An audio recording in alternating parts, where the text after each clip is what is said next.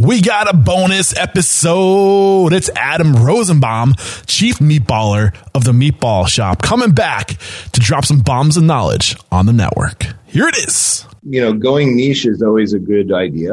Um, kind of separates yourself from everybody else, which is a, you know, we, we obviously did that at the meatball shop, kind of focusing on single item. The challenge I see with that is, you know, similar to that that exists in like a bowling alley or a pool hall or a ping pong facility, right? With games, with board games, the understanding is that people are going to sit for longer than they normally would if they were just having a meal. Are you ready for it factors, success stories, failures, and bombs of restaurant industry knowledge?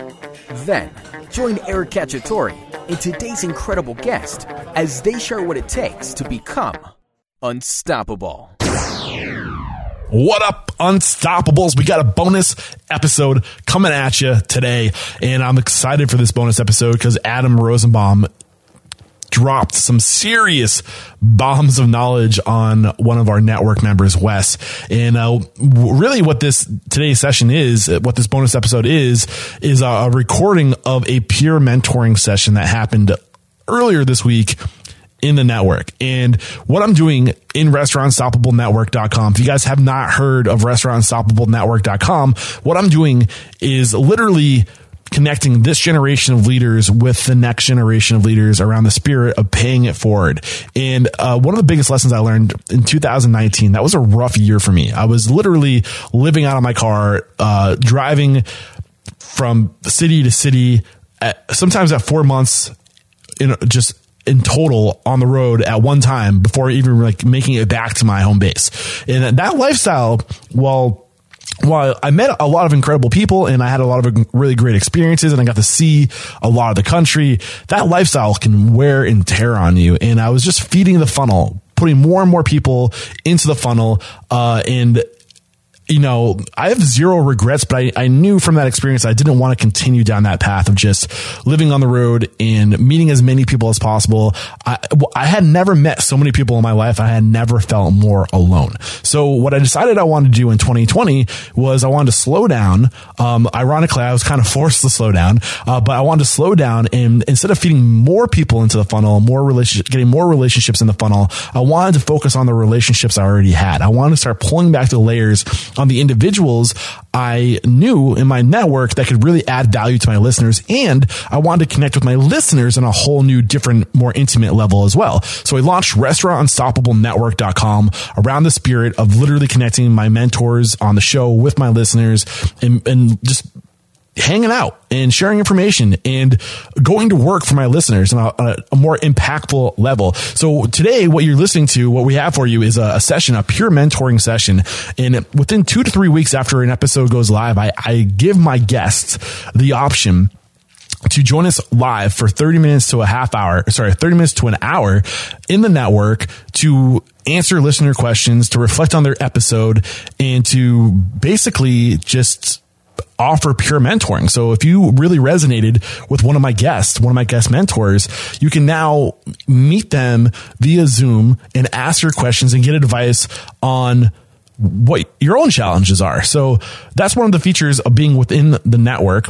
And, um, every once in a while, like I, I, when I think, when I feel like there was a really great session, I, rec- I record all these sessions and they're all available within the network.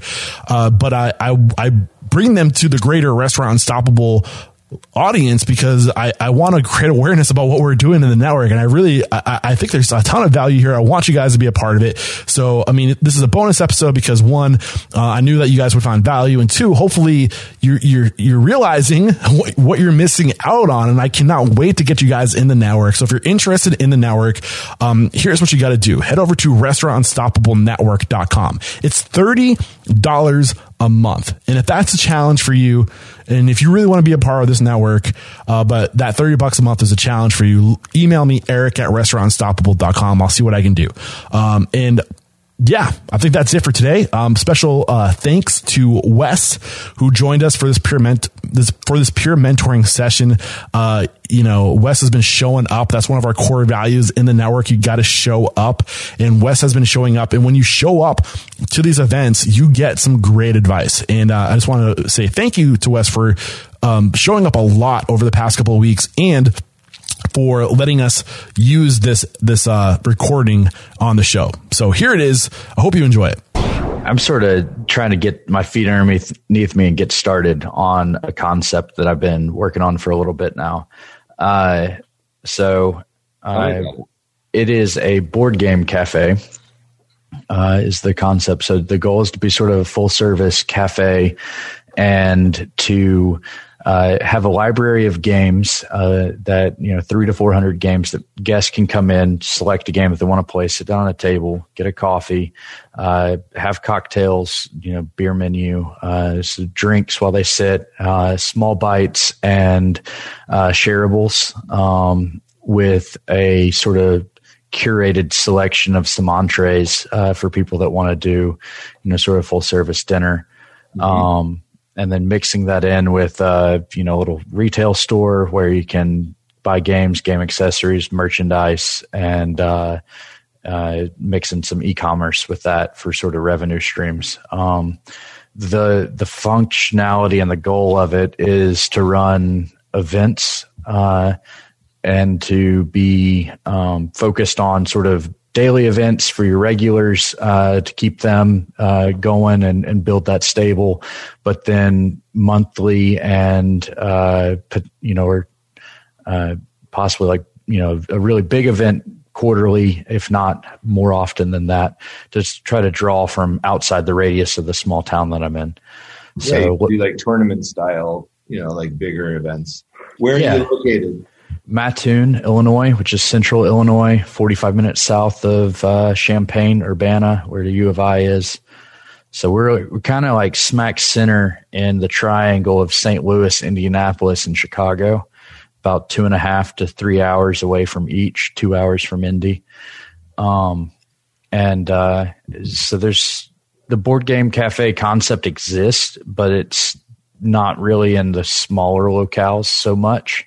Mm-hmm. Um, and and beyond like the tournaments of sort of the hardcore gamers, uh, trying to also grab onto that board game adjacent events, having like a a big Harry Potter themed uh, event, you know, bringing in some vendors, bringing in, you know, costume contest and some other stuff and, and just trying to hook those people that have that sort of niche focus, uh, you know, Star Wars, uh, all that, that stuff.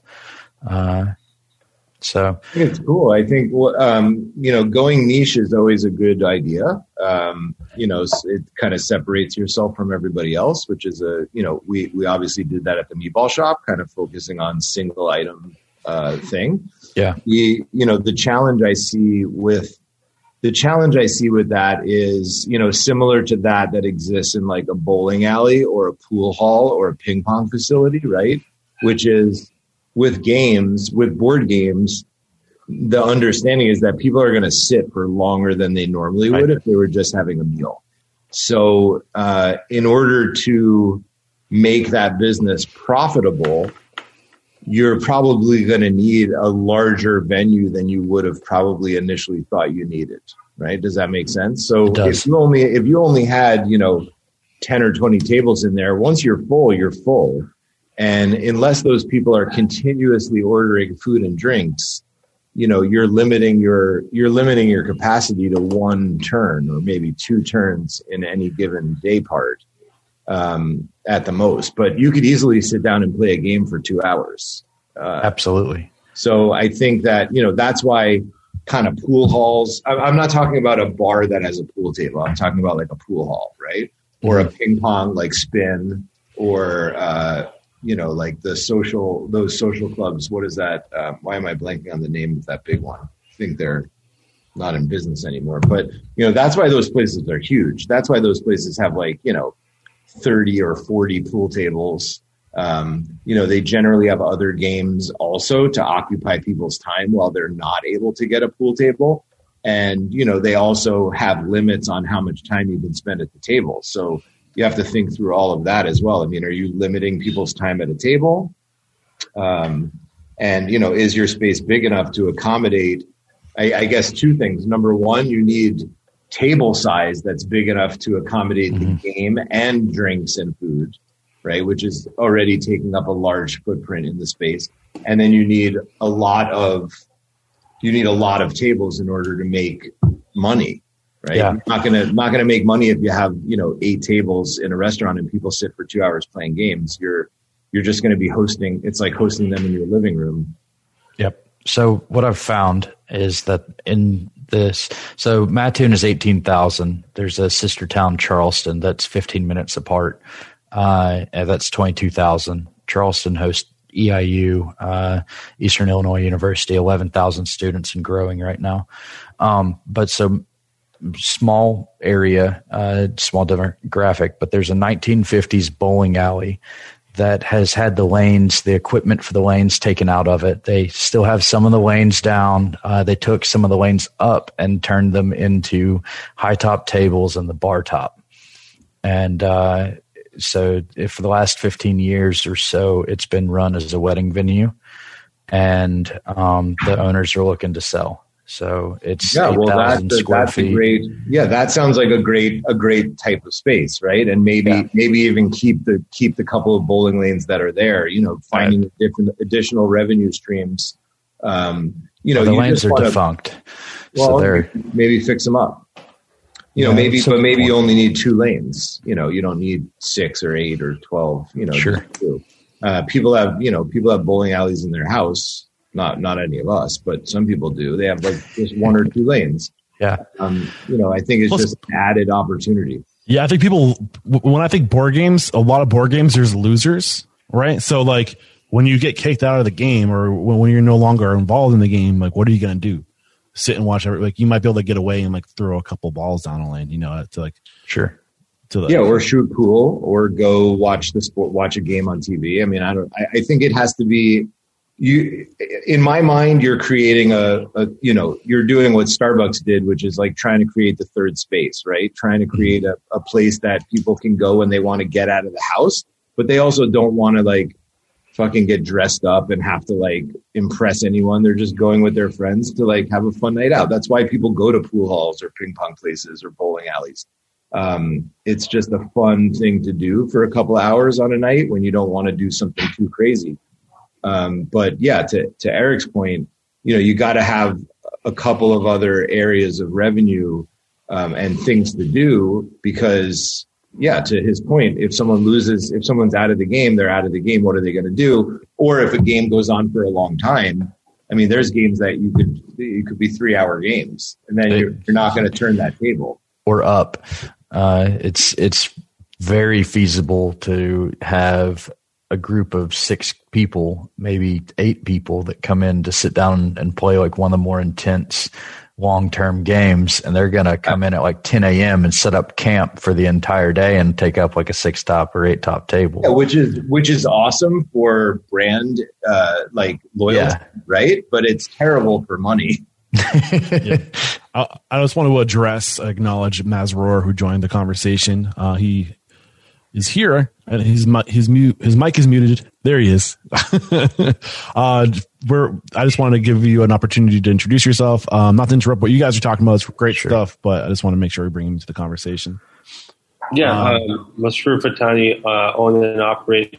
Um, it, I operate in Houston, and uh, starting with a new concept out of College Station, Texas, called uh, Lane's Chicken Fingers. Uh, that's uh, in development right now. So I'm excited. to Dude, I gotta introduce you to somebody um, in the network. When you get a chance, I want you to reach out to Will Reynolds. And uh, he just started a mozzarella ghost kitchen, mozzarella stick ghost kitchen. Nice. Talk about low overhead, like, like, and he's having great success. And I know you're a franchise guy, Masroor, so there might be some opportunity there for you. For sure. Yeah, make That sure you guys connect. cool. What's that? Lane's chicken, is that what you said? Yeah, Lane's Chicken Fingers. It's um, you you may have heard of ra- Raising Cane's. They're kind of like the big dog in the chicken finger space. So Lane's started in '94.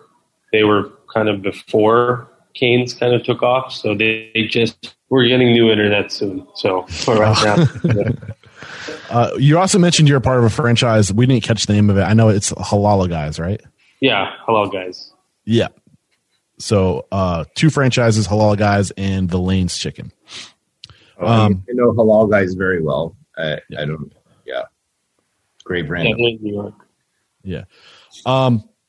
So, did I derail your your train of thought in your conversation with the uh, previous what you guys were talking about? Uh, if I did, I apologize. No, Wes. What other? What I mean, it sounds like a cool concept, but you got a little bit of stuff to think through. Um, you know, but it sounds like this old bowling alley is is a, at least a start in in size and yeah. scope, right? But uh, you know, it's also not going to be cheap to to build that. You know, yeah. So that's where um, I'm trying to sort of figure out our our back end. Um, so, and and I've got a big problem in that my experience isn't in the restaurant industry. My experience is manufacturing and sales. Uh, and then uh, my wife's uh, my partner in it. Um, but she will be her. She's an engineer by trade, uh, and uh, is is currently working uh, with Mars Pet Care as sort of their supply excellence, like continuous improvement manager. And she's not going to step away from that. She's going to keep doing that. But um, so give some like systems and and that sort of kaizen uh, mentality coming into the the place, which helps. But it don't have the experience with running and managing a kitchen and and the that portion of it, which is you, a big. Did you steal that word from Eric? He loves Kaizen. That's like no, uh, he does love Kaizen, but it is near and dear to her heart. She's a, a black belt in Kaizen, okay. uh, so.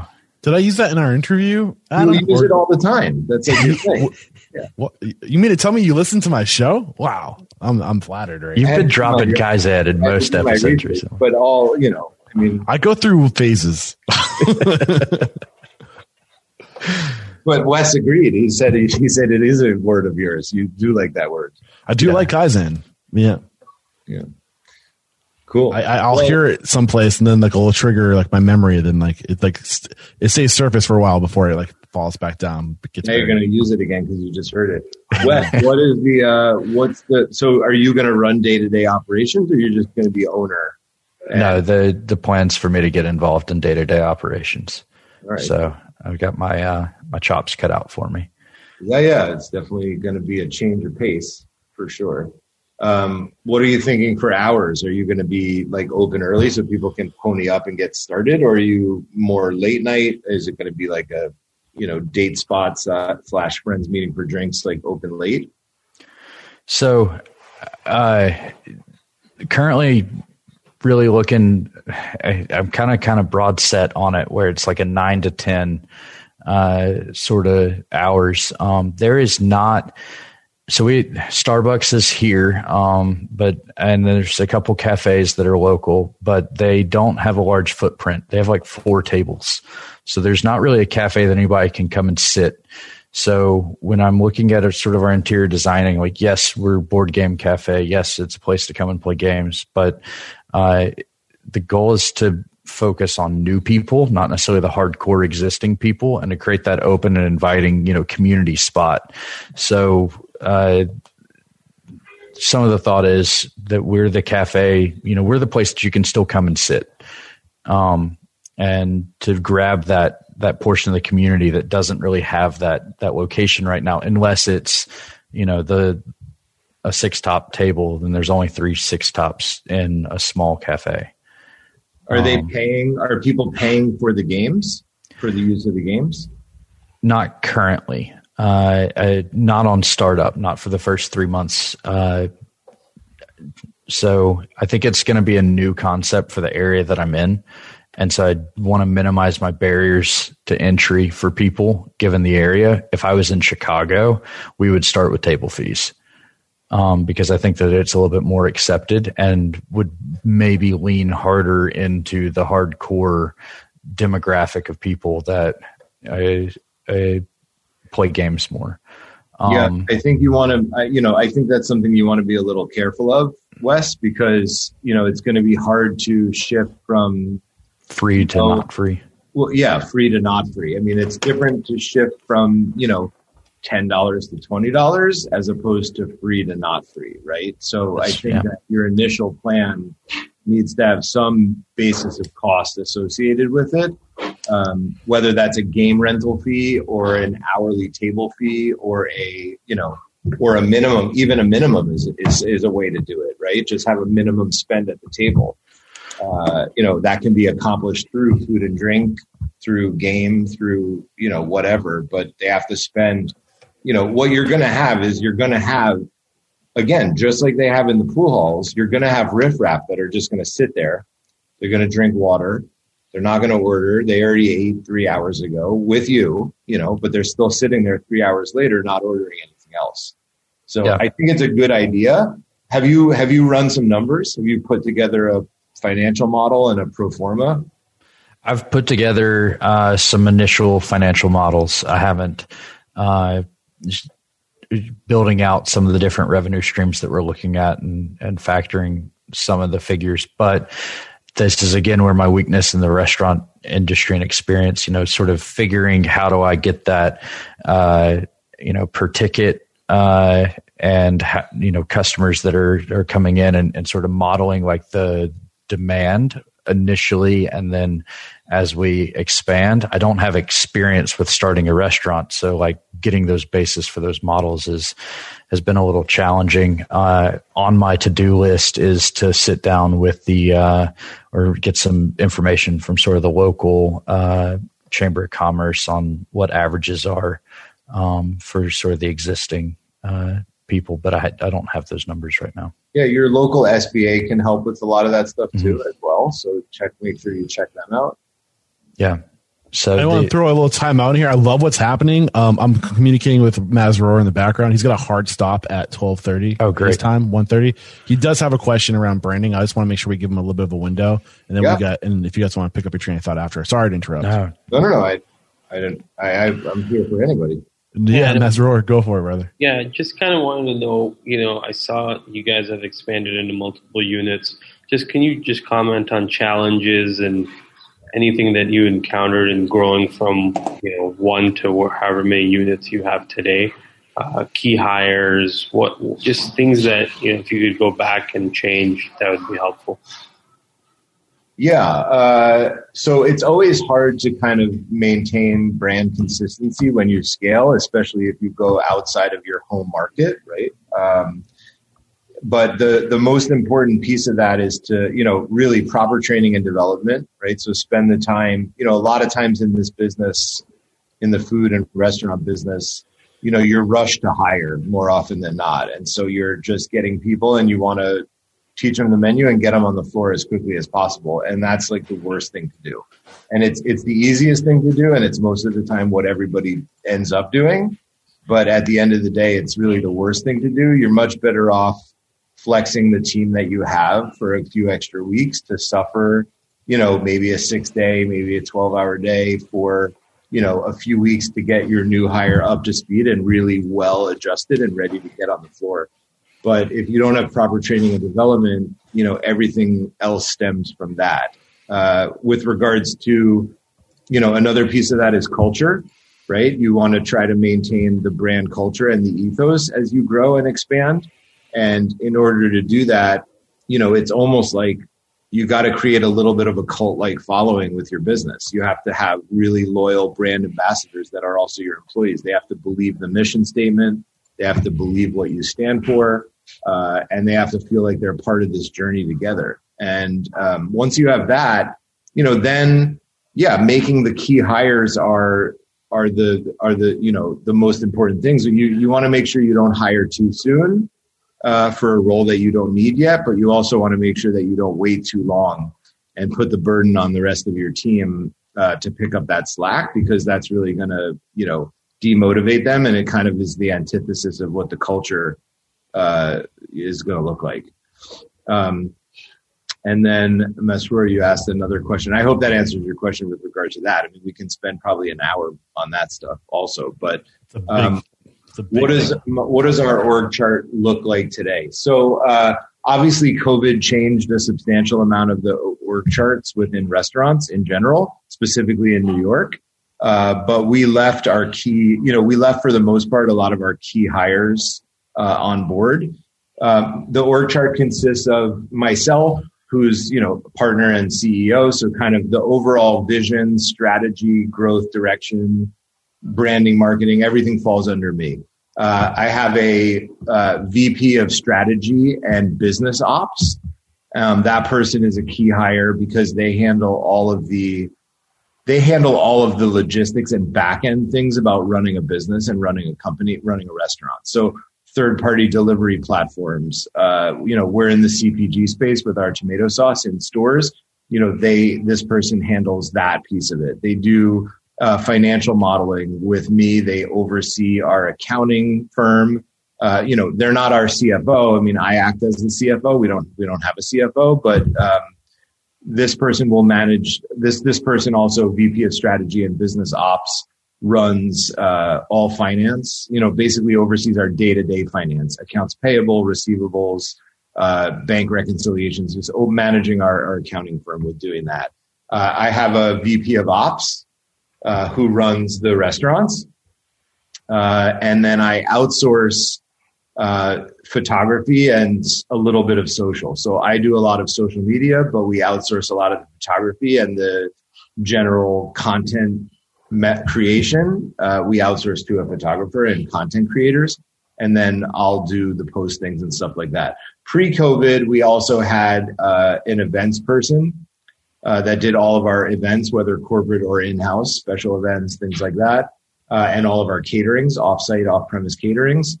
And we also had a uh, head of marketing pre-COVID, uh, who we parted ways with when the pandemic hit, who kind of oversaw, I would say, on a junior level, but really was the keeper of the brand and from a marketing and PR standpoint uh, again, all funneling under me. I mean, we're a small enough company. We have five restaurants. We had, we had, you know, we, we, we shift all the time. I mean, we opened two different pop-ups in 2019. We just opened a ghost kitchen in Boise, Idaho, which seems random, but it's a pretty cool market.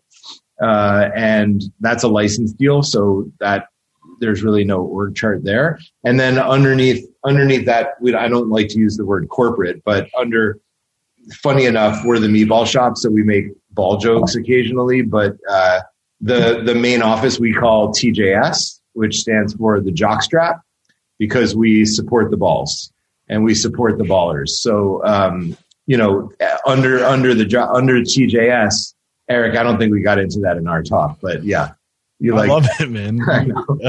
so our, our management, our corporate office is called TJS, and under TJS are the unit level managers. So we have um, in a normal in a normal world, we have a general manager and a chef, and uh, a sous chef or a number two shift supervisor, kitchen supervisor, and then generally one or two front of house managers, depending on the size of the restaurant. And um, yeah. I gotta, I gotta try to figure out to a way to incorporate a sexual like organ into whatever business I develop in the future, so I can have fun with. You can do it. You can do it. I mean, you can do it now. Yeah, it's true. Oh, you're welcome, Masroor. I appreciate the time coming. Thank in. you, Masroor.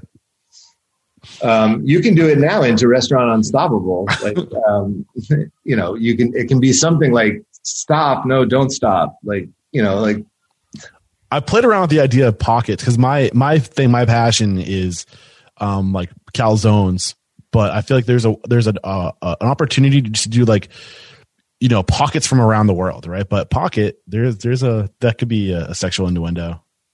There's it's close enough. Not not really. Uh, okay, bringing it back to professional conversations. Uh, thank you for getting into that. right, right. Uh, Wes, do, did you have your? Can you uh, maintain your train of thought? And I should give um, Adam, you a window here. I did say a minimum of thirty minutes. So if you if that's all you have for us today, we understand. Oh, I got I got until about five minutes to two. Okay, got it. Yeah. So going back to what you were talking about on the table fees, uh, the uh, what I've been considering and what I've been doing my modeling is a five dollar you know game rental fee uh, that gets waived after you exceed like a fifteen dollar minimum ticket. Um, and it, I, I know I it's hard to, hard to hear that, but five bucks. I mean, you're you're you're then talking about a table, you know, essentially paying you five dollars, but if they hit a fifteen dollar minimum, then they're fine. But fifteen bucks to take your table for two hours is you're never going to make it. I'm just being honest. I like Sure. honest. But No, this is great. This is great. It's not um but it's not Wes. It's important to know that it's not that's not a knock on the business idea, right? Yeah. It it I like the idea um of this communal gathering place for gamers. You know, I mean, listen, gaming in general is a huge industry right now. Uh, esports also. I mean, there's an opportunity to do some version of esports gaming in that place too.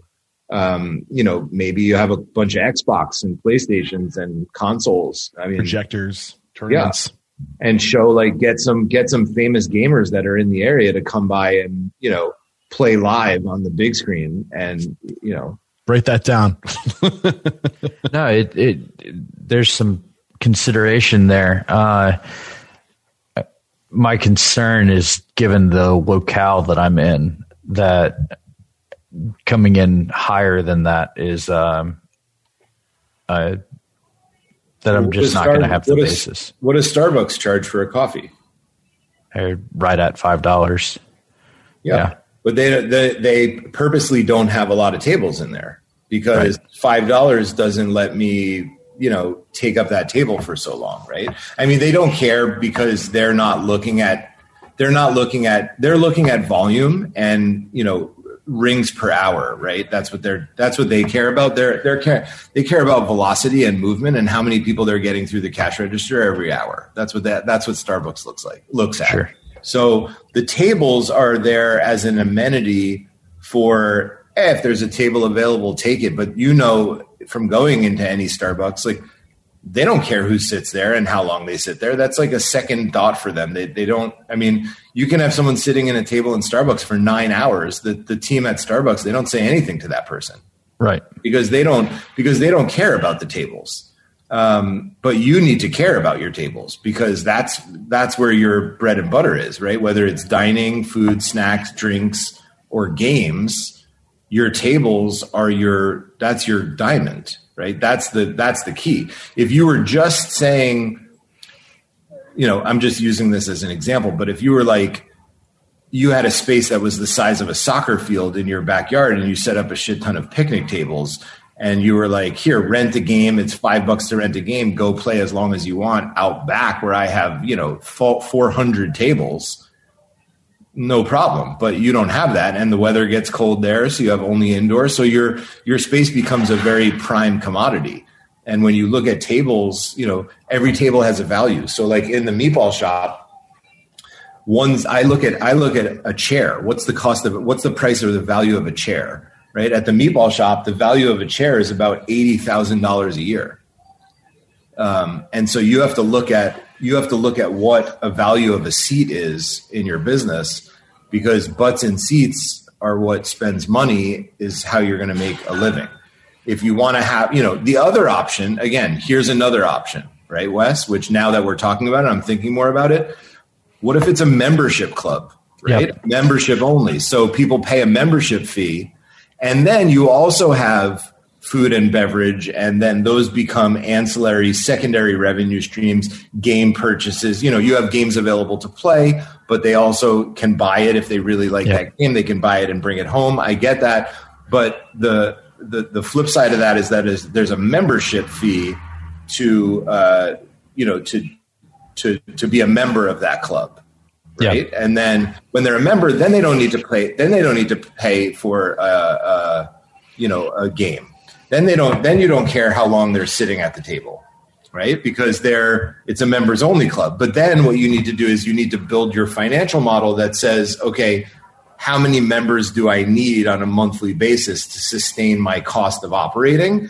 And then think of it as food and beverage as an ancillary additional revenue stream or like Soho House or country clubs, you know, they use the food and beverage piece as a requirement to their members, right? So they have an X fee for the memberships, but then they'll say you have to spend a minimum of I'm just making this up, but you have to spend a minimum of $1,000 in food and beverage in the year Yeah.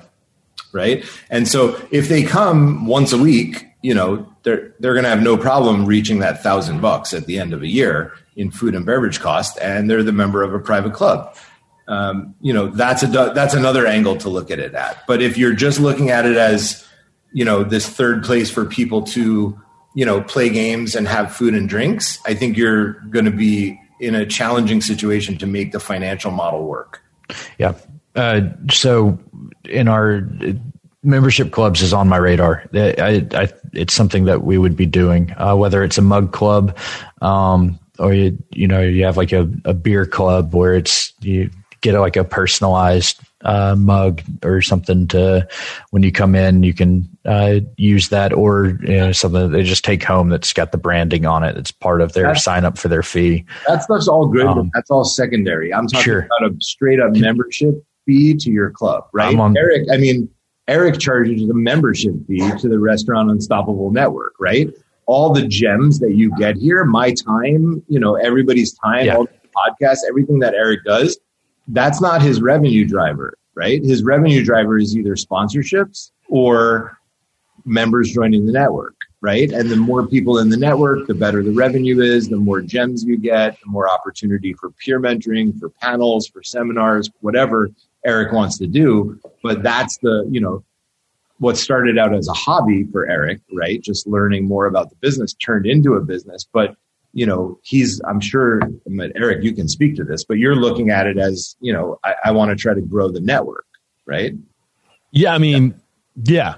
Um, I just, for me, it's because it's so niche. The, the mentality is, uh, instead of like I, am never going to get 10,000 listeners an episode. Maybe I could, but I mean, I'm my target market is restaurant owners and operators who listen to podcasts. So if what's I'm your going highest listen to, what's your highest listen to one? 4,500.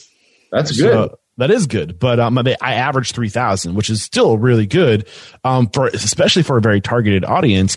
But I'm I'm never gonna get to the point where I can invest. My vision is to be able to invest in the network and to collaborate with people in the network and to start my own restaurants and have the podcast and the the network to be what funds my restaurants.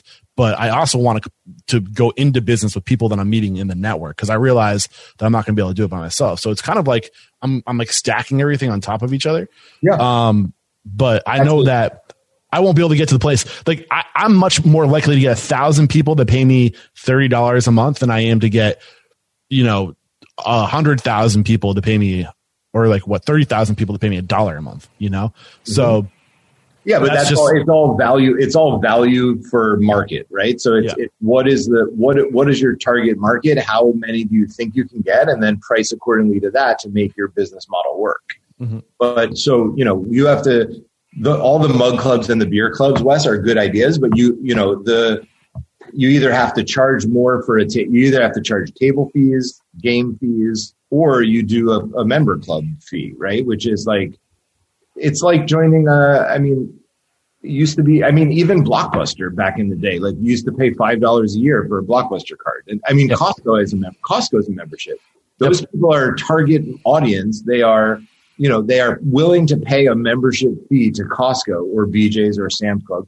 They're paying a fee yearly to to have the ability to shop there. I I hear what you're saying. Uh, the I may have diluted my message by saying Mug Club and talking about that because it, it would be a monthly membership. I, I, think you need to look at it as a yes and like yeah, like that's is. something you can do to add value to your it membership is. and also like make them feel special. Like oh, I got me a mug, so but the question is like, what what do your members get that everybody else doesn't get? Right. So you can create that level of like, oh, this is special. I think Mug Club is yes and like that's it, one thing you could do in addition to. What are your thoughts, Adam? Yeah, I agree. It's it is a, a fully a yes and, but that's the yeah. model of that's the model of your business. Wes should be yes and right because it's, exactly. It's, a, it's not a it's not enough. One thing in that business model is not enough to to to have a full functioning business that's going to generate enough revenue for you. No, I, one of those pieces are not enough, but all of them, you know, games and food, food and drinks, drinks and membership, membership and beer club, you know, beer club and mug of the month, t-shirts, you know. T minus 12 minutes, FYI, or 11 minutes now, FYI. Just so. yeah that's that's sort of where a lot of the basis is, and it, it makes me nervous sometimes that I'm like getting into uh, going in too many different directions. But when you talk about like the events and uh, the the membership sort of the top, and you have those trickle downs where you have the mug club. Like we we the we have a spot that would be set aside for like a retail section. You know, is there a benefit that being a part of a member can give you towards, uh, uh, you know, to where people feel like there's value in the membership, which allows us to charge like a higher price for the membership.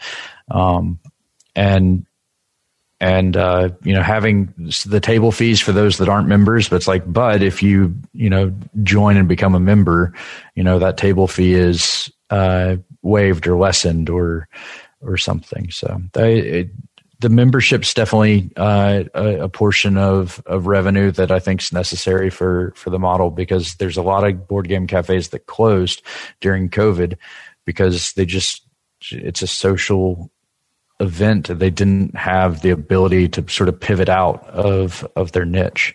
Yeah, but um, if they could have, you know, they could have, uh, they could have very easily pivoted to online gaming, right? That's just another yeah. avenue. What do you think, Eric? So, um, I mean, there's just one thing that um I want to bring into the conversation, um, but I also don't want to cut this short. Um, one one of the things I've I've identified with Wes specifically is that he brings his his passion is the gaming, is the community, is those or are those people. He has zero restaurant experience, um, and I see a situation where he could get trapped in the business doing the things that he has to do, like managing a kitchen and staff. Where I think what, what his unique selling proposition is is his passion for gaming and the events that he can throw uh, with his network.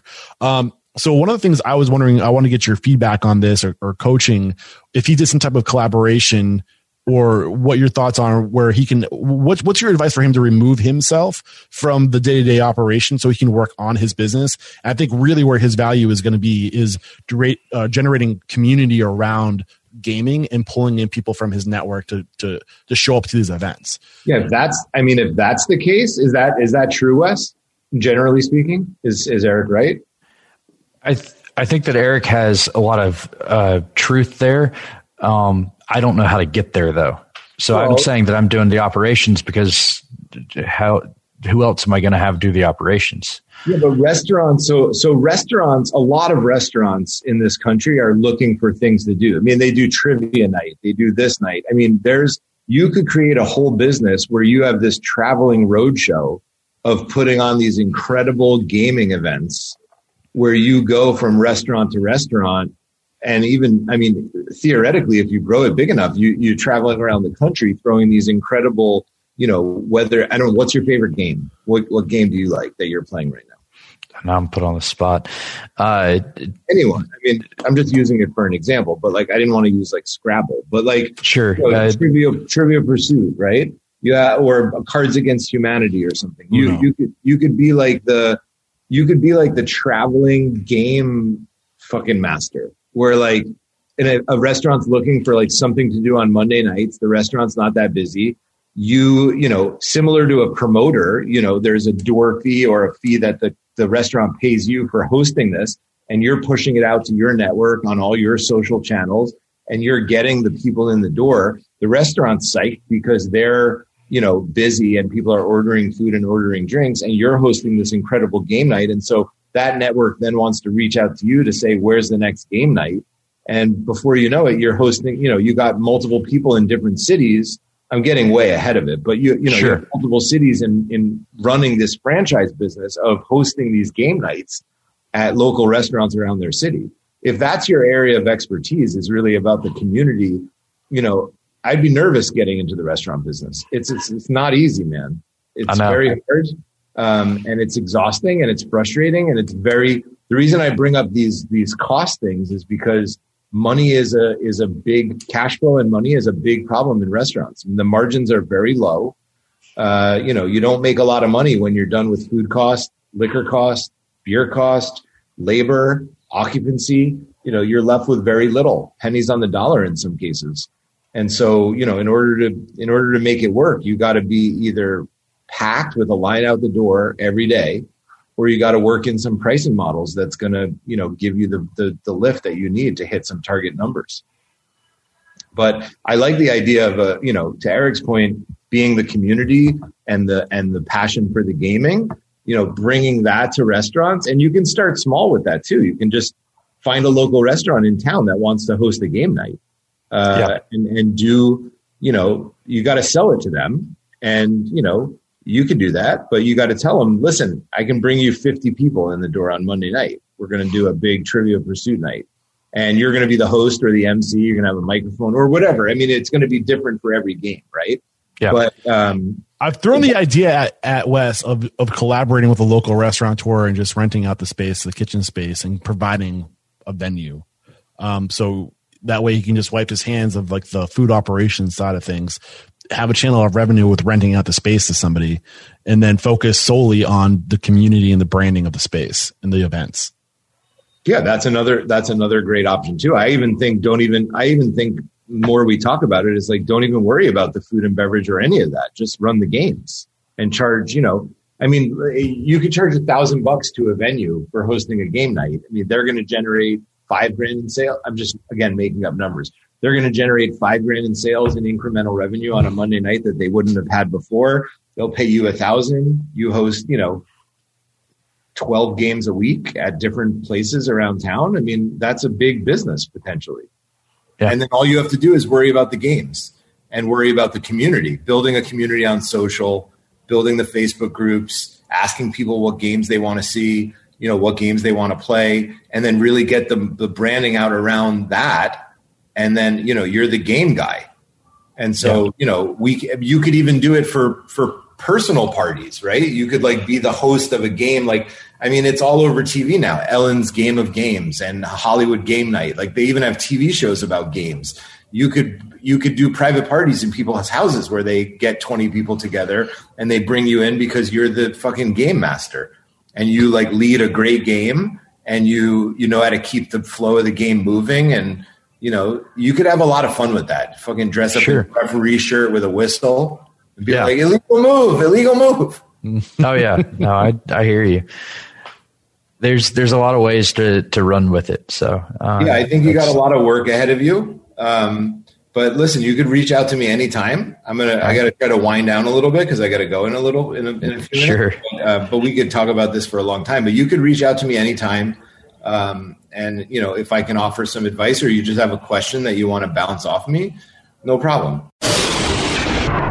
there you have it. I hope you guys enjoyed today's session, uh, bonus episode with Adam Rosenbaum. Thank you so much, Adam, for continuing to make time for me and my audience. Uh, you're a wealth of knowledge and you got some incredible advice today. And if you guys found yourself being jealous of all this attention Wes got and you want to be a part of Restaurant Unstoppable Network, here's what you got to do. Head over to restaurantunstoppablenetwork.com and it's 30 dollars a month, one dollar a day to get access to the best minds in the industry and to, to learn what the most successful restaurateurs know that you don't. And I don't think that's much to ask, but if you guys are struggling, and I get it, times are weird right now and there's not a lot of extra income, shoot me an email, eric at restaurantunstoppable.com. I'll, sh- I'll see what I can do um, to help you get into the network and get you the help you need. Because really, we're, we're really trying to, the mission statement is to inspire, empower, and transform the industry, and that's the priority. So, um, if you need to get into the network, if, if you need the help, uh, let me let me know. I'll see what I can do. And I hope you guys found value today. Uh, we got a lot of cool things coming up in the network. Whenever we have guests on the show, I give them the opportunity to, to do this. So make sure you're paying attention to the email list. And if you're not on the email list, literally go to any page at restaurantunstoppable.com right now. Go to restaurantunstoppable.com, scroll down to the bottom of any page there should be a link for you to click on uh, or a way for you to, to get onto the email list. Uh, so get on the email list. When you subscribe to the email list, you get a weekly email from me every Saturday or Sunday where I let you know what's coming down the barrel in the following week. So you can stay up to date with whatever peer mentoring guests we have with whatever technology we're featuring or tech talk we're having. And what, what, what I do a lot of the time is I have these, these companies that are being recommended on the show organically. I invite them to come learn more about what they got going on.